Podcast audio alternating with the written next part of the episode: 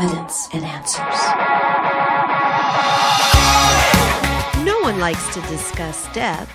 The very thought of our loved ones leaving us brings about mixed emotions. Ultimately, it is a known fact.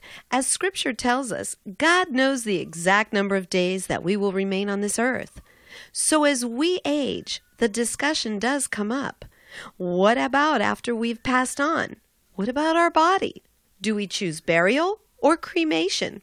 And what does the Bible say about each of these? You're tuned to Evidence and Answers with your host, Pat Zukeran. Pat is an author, teacher, and international speaker in the area of Christian apologetics, the defense of the Christian faith. In today's episode of Evidence and Answers, Pat will be speaking about an interesting topic the topic of cremation with apologist Dr. Doug Potter. With part one of this interview is our host, Pat Zukeran. You're listening to Evidence and Answers, where we present the compelling evidence for Christ and provide well reasoned biblical answers for today's challenges. Well, since ancient times, cultures have practiced various burial ceremonies for the deceased. Some of the most elaborate were in Egypt, where the Egyptians built great pyramids, mummified their pharaohs, and buried them with their treasure. In India, the Zoroastrians placed the bodies of the deceased on roofs of their towers, called Towers of Silence, where vultures would eat the dead body. In places such as China and the northern Philippines, the tribes hang the coffins of the dead on steep cliffs. Well, how should Christians bury their dead? Should Christians consider the popular practice of cremation? You know, only 5% of Americans were cremated in 1962, but by 2000, that percentage was up to over 25%. In countries like Japan, where burial is sometimes illegal, the cremation rate is 98%. Well, to help us address this issue is Dr. Doug Potter. Doug is an avid writer, teacher, and speaker on Christian theology and apologetics. He received his doctorate in apologetics from Southern Evangelical Seminary and a master's in apologetics from Southern Evangelical Seminary, and he's written a great book, co authored it with Dr. Norman Geisler on this topic titled What in Cremation is going on. Well, Doug, welcome to Evidence and Answers. Hey, Pat, thank you so much. It's great to be with you. Well, Doug, in this whole topic here, why is it important for Christians to consider the manner in which we are buried? Some people are saying, you know, it really doesn't matter. It's the soul that's eternal, so the body doesn't really matter. Why is it important for Christians to really consider the manner in which we are buried? Yeah, that's a really important question, a great question. A lot of people have asked that question, continue to ask that question. And I'll tell you, given the statistics you just cited and other statistics, most of them are answering, even Christians are answering, it just doesn't matter. Just the other day, I heard someone say on the radio that, that for believers or for people of faith, the body is just a vessel. It doesn't matter what you do with it. But if you look at the history of Christianity, of course, Christianity is deeply rooted in Judaism and comes out of that. And so if you look at the Judeo Christian tradition in terms of what you do with deceased people in terms of their bodies, it's universally done. Burial is universally practiced. It is laid out from starting with Abraham on where they are buried or put into caves, and they are described as going on to be gathered with their fathers, and the body is buried. And all of this anticipates, even in Judaism, all the way through Christianity, anticipates that the body will be resurrected one day. And the body is extremely important to Christian theology. And what we do with the body is therefore very important. How we treat the body, how we understand the body, so I think this is, an extremely important issue that Christians, for the most part, have decided it isn't important. But again, if you look at our tradition, if you look at the scriptures, I think that you'll universally come out saying that, hey, there is a established practice uh, for Christians in terms of how we treat the body because it has something to do, somehow it participates as a symbol minimally with respect to our theology and our theological understanding of how important the body is. Yeah, explain to us a little bit more about the body and the value it has as part of being created in the image of God. Yeah, that's that's really the key. You you hit it right on on the head with regards to the body. You know, if we look into Genesis and we even look throughout Scripture because it's it's repeated throughout that man is made in the image of God, and a lot of Christians have thought over time that being made in the image of God just applies to the spiritual capacity of man. But if you look closely at the text, it says that he made them in Genesis 1:26, he made them male and female in the image of God. It doesn't say he just made the soul in the image of God, but obviously being made male and female in the image of God involves the body in some sense. So somehow our bodies themselves are a reflection of that image. In fact, if we go uh, further in Genesis to when Noah gets off the ark and God institutes capital punishment for crimes that are done, such as murder, it's clear that destroying the body is an attack on the image of God. Because man can't destroy the soul. Jesus talked about that in the Gospels. Don't fear those who can destroy the body fear that him who, who is God who can destroy the soul. Man can't destroy the soul. He can only destroy or attack the body. And that's made in the image of God. And if you look even further into Hebrews in the New Testament, it's Jesus who is the exact representation of God, and he's in a body. He, he has a soul body unity. And that's really important to understand that really the biblical understanding of of man is that he is a soul body unity and the body is just as important to being a human being as the soul is. In fact you're incomplete without the body. Uh, so when the body dies and the soul goes to be for a Christian, for a believer, someone who has uh, uh, exercised their faith in Jesus Christ, they go immediate to the presence of the Lord without their body because their body stays here, and that is something that is that needs to be taken care of in terms of being disposed of. And so, but the soul goes on to be with the Lord. But someday, the Christian belief is that the soul will be united with a brand new incorruptible body, a body that will no longer decay and forevermore be in a body. And so that's why a body is so important to Christian theology and is very symbolic of correct Christian theology. And to discard the body, to treat it just as a vessel and something to be disposed of by burning, is a symbolic attack on Christian theology, just as if I were to burn a flag, burn the American flag, and treat it improperly. Uh, you would say, well, that in a sense is an attack on our nation.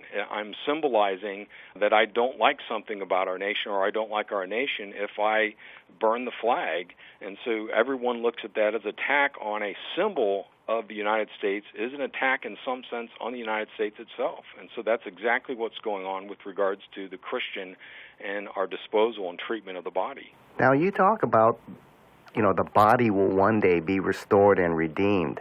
Tell us a little bit about what Scripture says about future yeah, resurrection key, of the body. Right. The key thing to look at is Jesus Christ's resurrection. In fact, in First John, uh, John in his uh, first epistle tells us that our resurrection body will be like Jesus Christ's body, like his resurrected body. And if we look at his resurrected body, it's a physical body. Jesus says, "I am not a ghost. I'm not a spirit. See here, touch me. I am flesh and blood." And this is in his resurrected body that he is flesh although it is immortal, meaning it's imperishable, it can't be destroyed, it's still very fleshy. It's still a body. There's nothing immaterial about it. Now, it is certainly controlled by, as Paul says in 1 Corinthians 15, it's a heavenly body. It is controlled supernaturally. It is immortal. It's imperishable but it's nonetheless a physical body. And of course, this we know also from the fact that Jesus offered to show his the scars in his hands and the scar in his side, which is clearly left over from his physical body. And what this tells us is that there is what we refer to in theology as numerical identity. There's numerical identity between the particles of the pre resurrected body and the resurrected body. Now, that doesn't necessarily mean that they're the same particles. Uh, they don't have to be the same particles, but they're numerically identical, meaning they're in the exact same location as the pre resurrected body.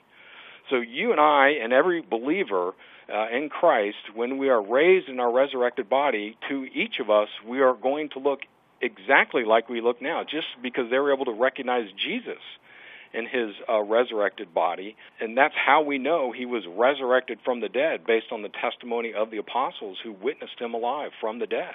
Yeah, you bring up some really good points there, Doug. Now, are there biblical guidelines for how believers are to be laid to rest? Well, there's definitely, as I mentioned before, definitely a tradition of burial, and there's definitely a pattern that's set down and you know the traditions from going from Judaism into Christianity pretty much stayed the same. And then of course, uh, going from early Christianity on down today, you know some of the patterns have changed, some of the things that have been done have changed. But universally, Christians, starting in the New Testament, with the background being uh, Jewish burial, clearly practice burial. Now, whether it's in a ground or a crypt or a tomb, you know, that those types of things may vary quite a bit.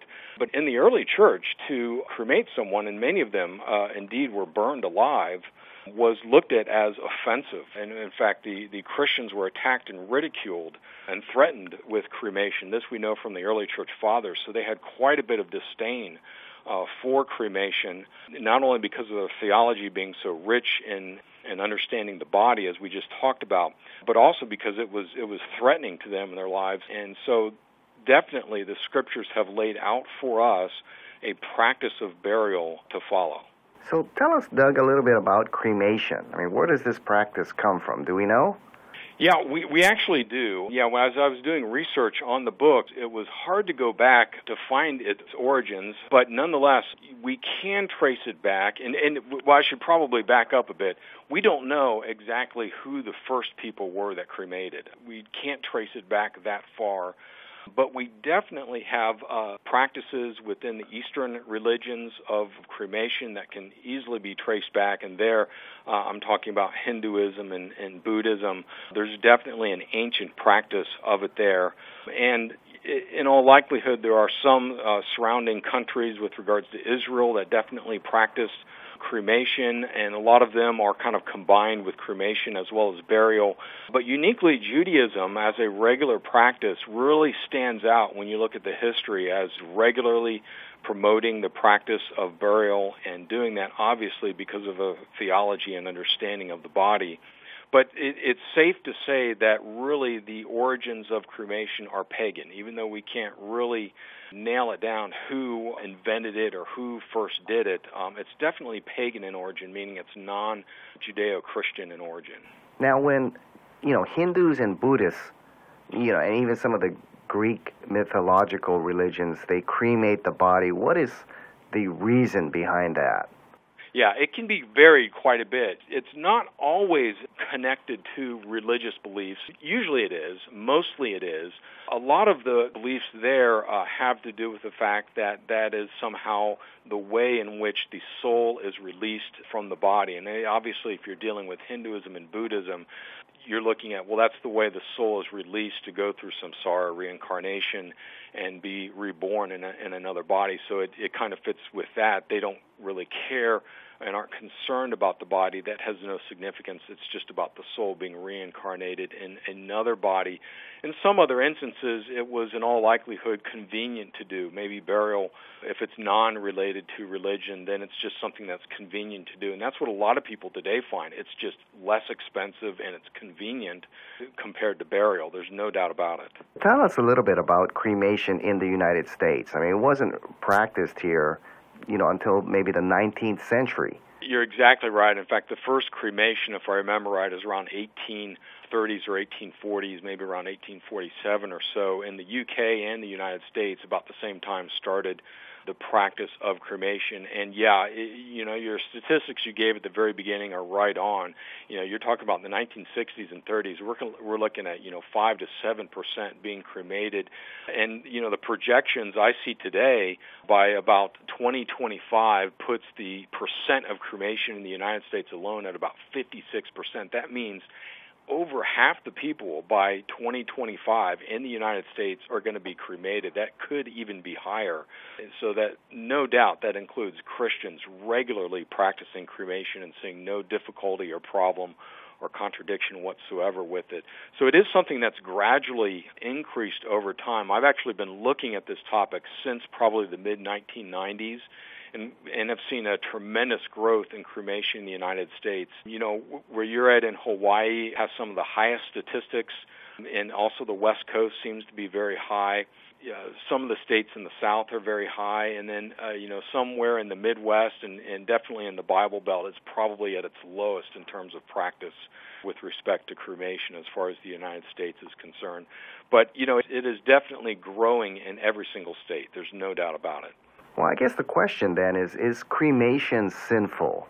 That's the $64,000 question, or maybe I should say $64 million question since we're in the 21st century and the game shows are rewarding a lot more. Yeah, that's that's the big question out there that everybody wants to know. You know, when I first started looking at this back in the 90s, very few Christians were writing on this topic. Uh, more today are, and some more have taken it on. But even back in the 1990s, very few, especially evangelical Christians, even broached this topic. When Dr. Geisler first approached me about doing research on it, I looked into it, and literally I could find seven to eight books maybe on the whole topic that were easily accessible.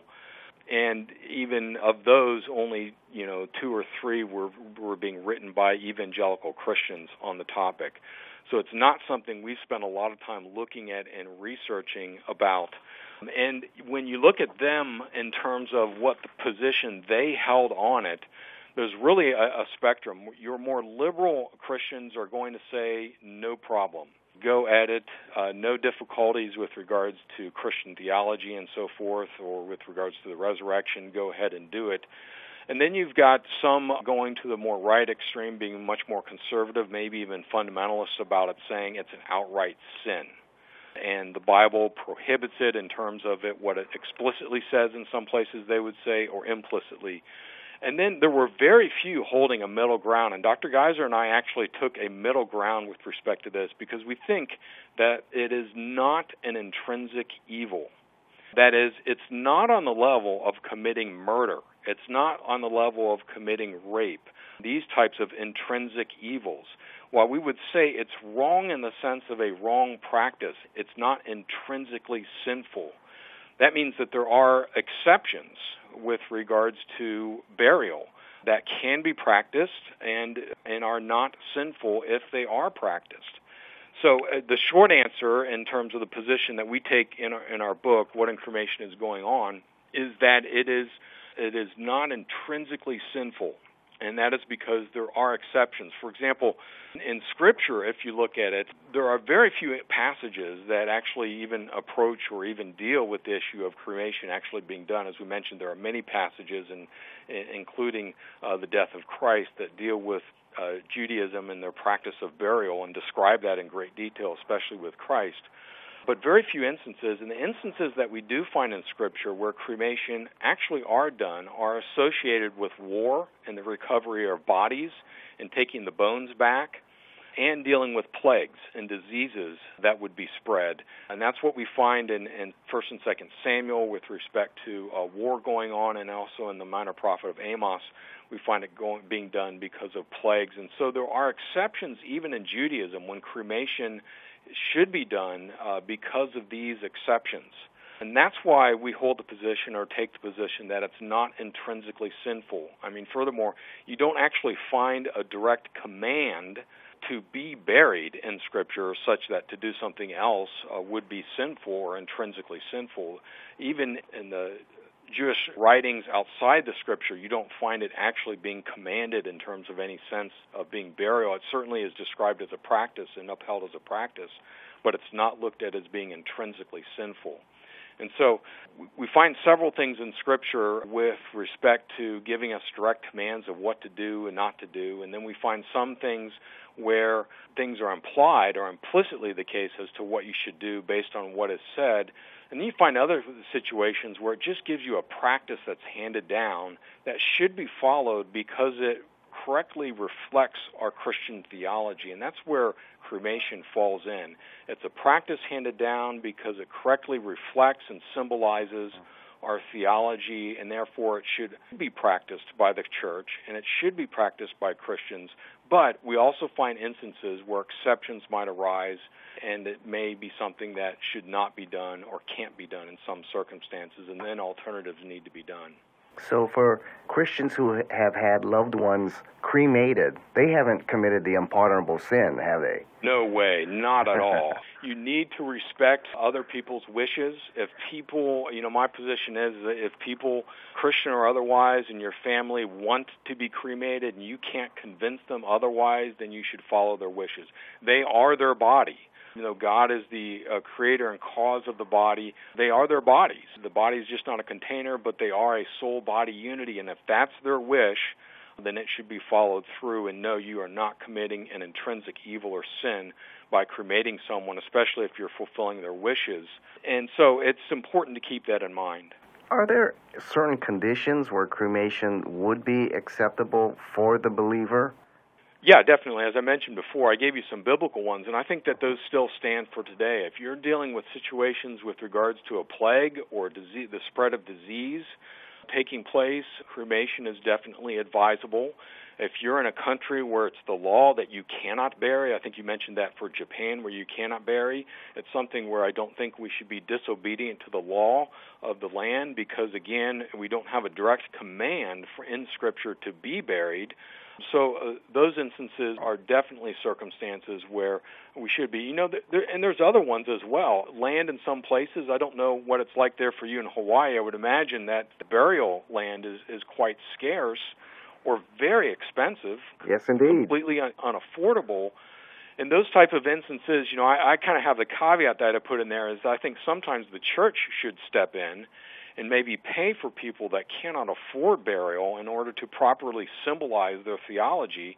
But short of someone else stepping in and doing it for you and paying for it, you simply may not be able to afford it. And so, in those particular circumstances, it's regrettable. But, you know, again, that's an instance where we do have an exception. Well, Doug, you know, what if, as a pastor or a Christian leader, I'm asked to perform or officiate a cremation service? What do you recommend there? Yeah, that's yeah, that's a really important question as well. You're right on with regards to asking, and I'm sure a lot of pastors have that and have you know had to deal with that issue and the importance of that. And I, in my position, I think it's also the position that that Dr. Geisler takes, and we kind of answer this this in the book as well. You know, and and I also think that the, that the Roman Catholic position on this is is quite good, as long as it's not done disrespectfully, as long as it's not done as an affront to Christian theology, as, it, as long as it's not done in, for spite. In other words, it, it's certainly something that the pastor can participate in. I would hope that the church, individual local churches, as well as the pastor, would teach on this subject and promote burial, show how it's connected to Christian theology, show how it is symbolic with regards to Christian theology. It's something they should teach on. It's something they should certainly discourage cremation, which is much more symbolic of paganism and Eastern religions and they should do it regrettably. At the same time, if someone were to do it in ignorance, not knowing what's going on, if someone were to do it not seeing the connection with Christian theology, if someone isn't doing it to bring offense to someone or to uh, spite someone in the church or something else, then of course I, you know, it's certainly allowable for the for the pastor to participate under those particular circumstances or situations. Sure to join us next time for the conclusion of Pat's interview with Dr. Doug Potter about cremation. If you found this broadcast to be a blessing, please consider partnering with us. Evidence and Answers relies on generous donations from you, our listeners. For the opportunity to donate and keep us on the air, click on that donate button on the lower right hand side of our homepage. That's evidenceandanswers.org. We have a wide variety of resources available to you including articles and additional audio for you to listen to or download. Evidence and Answers is grateful for our key sponsor, Highland Capital Management, providing investors with alternative investment solutions. To learn more, visit their website at hcmlp.com. Join us again next time on the air or online as we provide reasons for faith and hope in Christ, right here on Evidence and answers.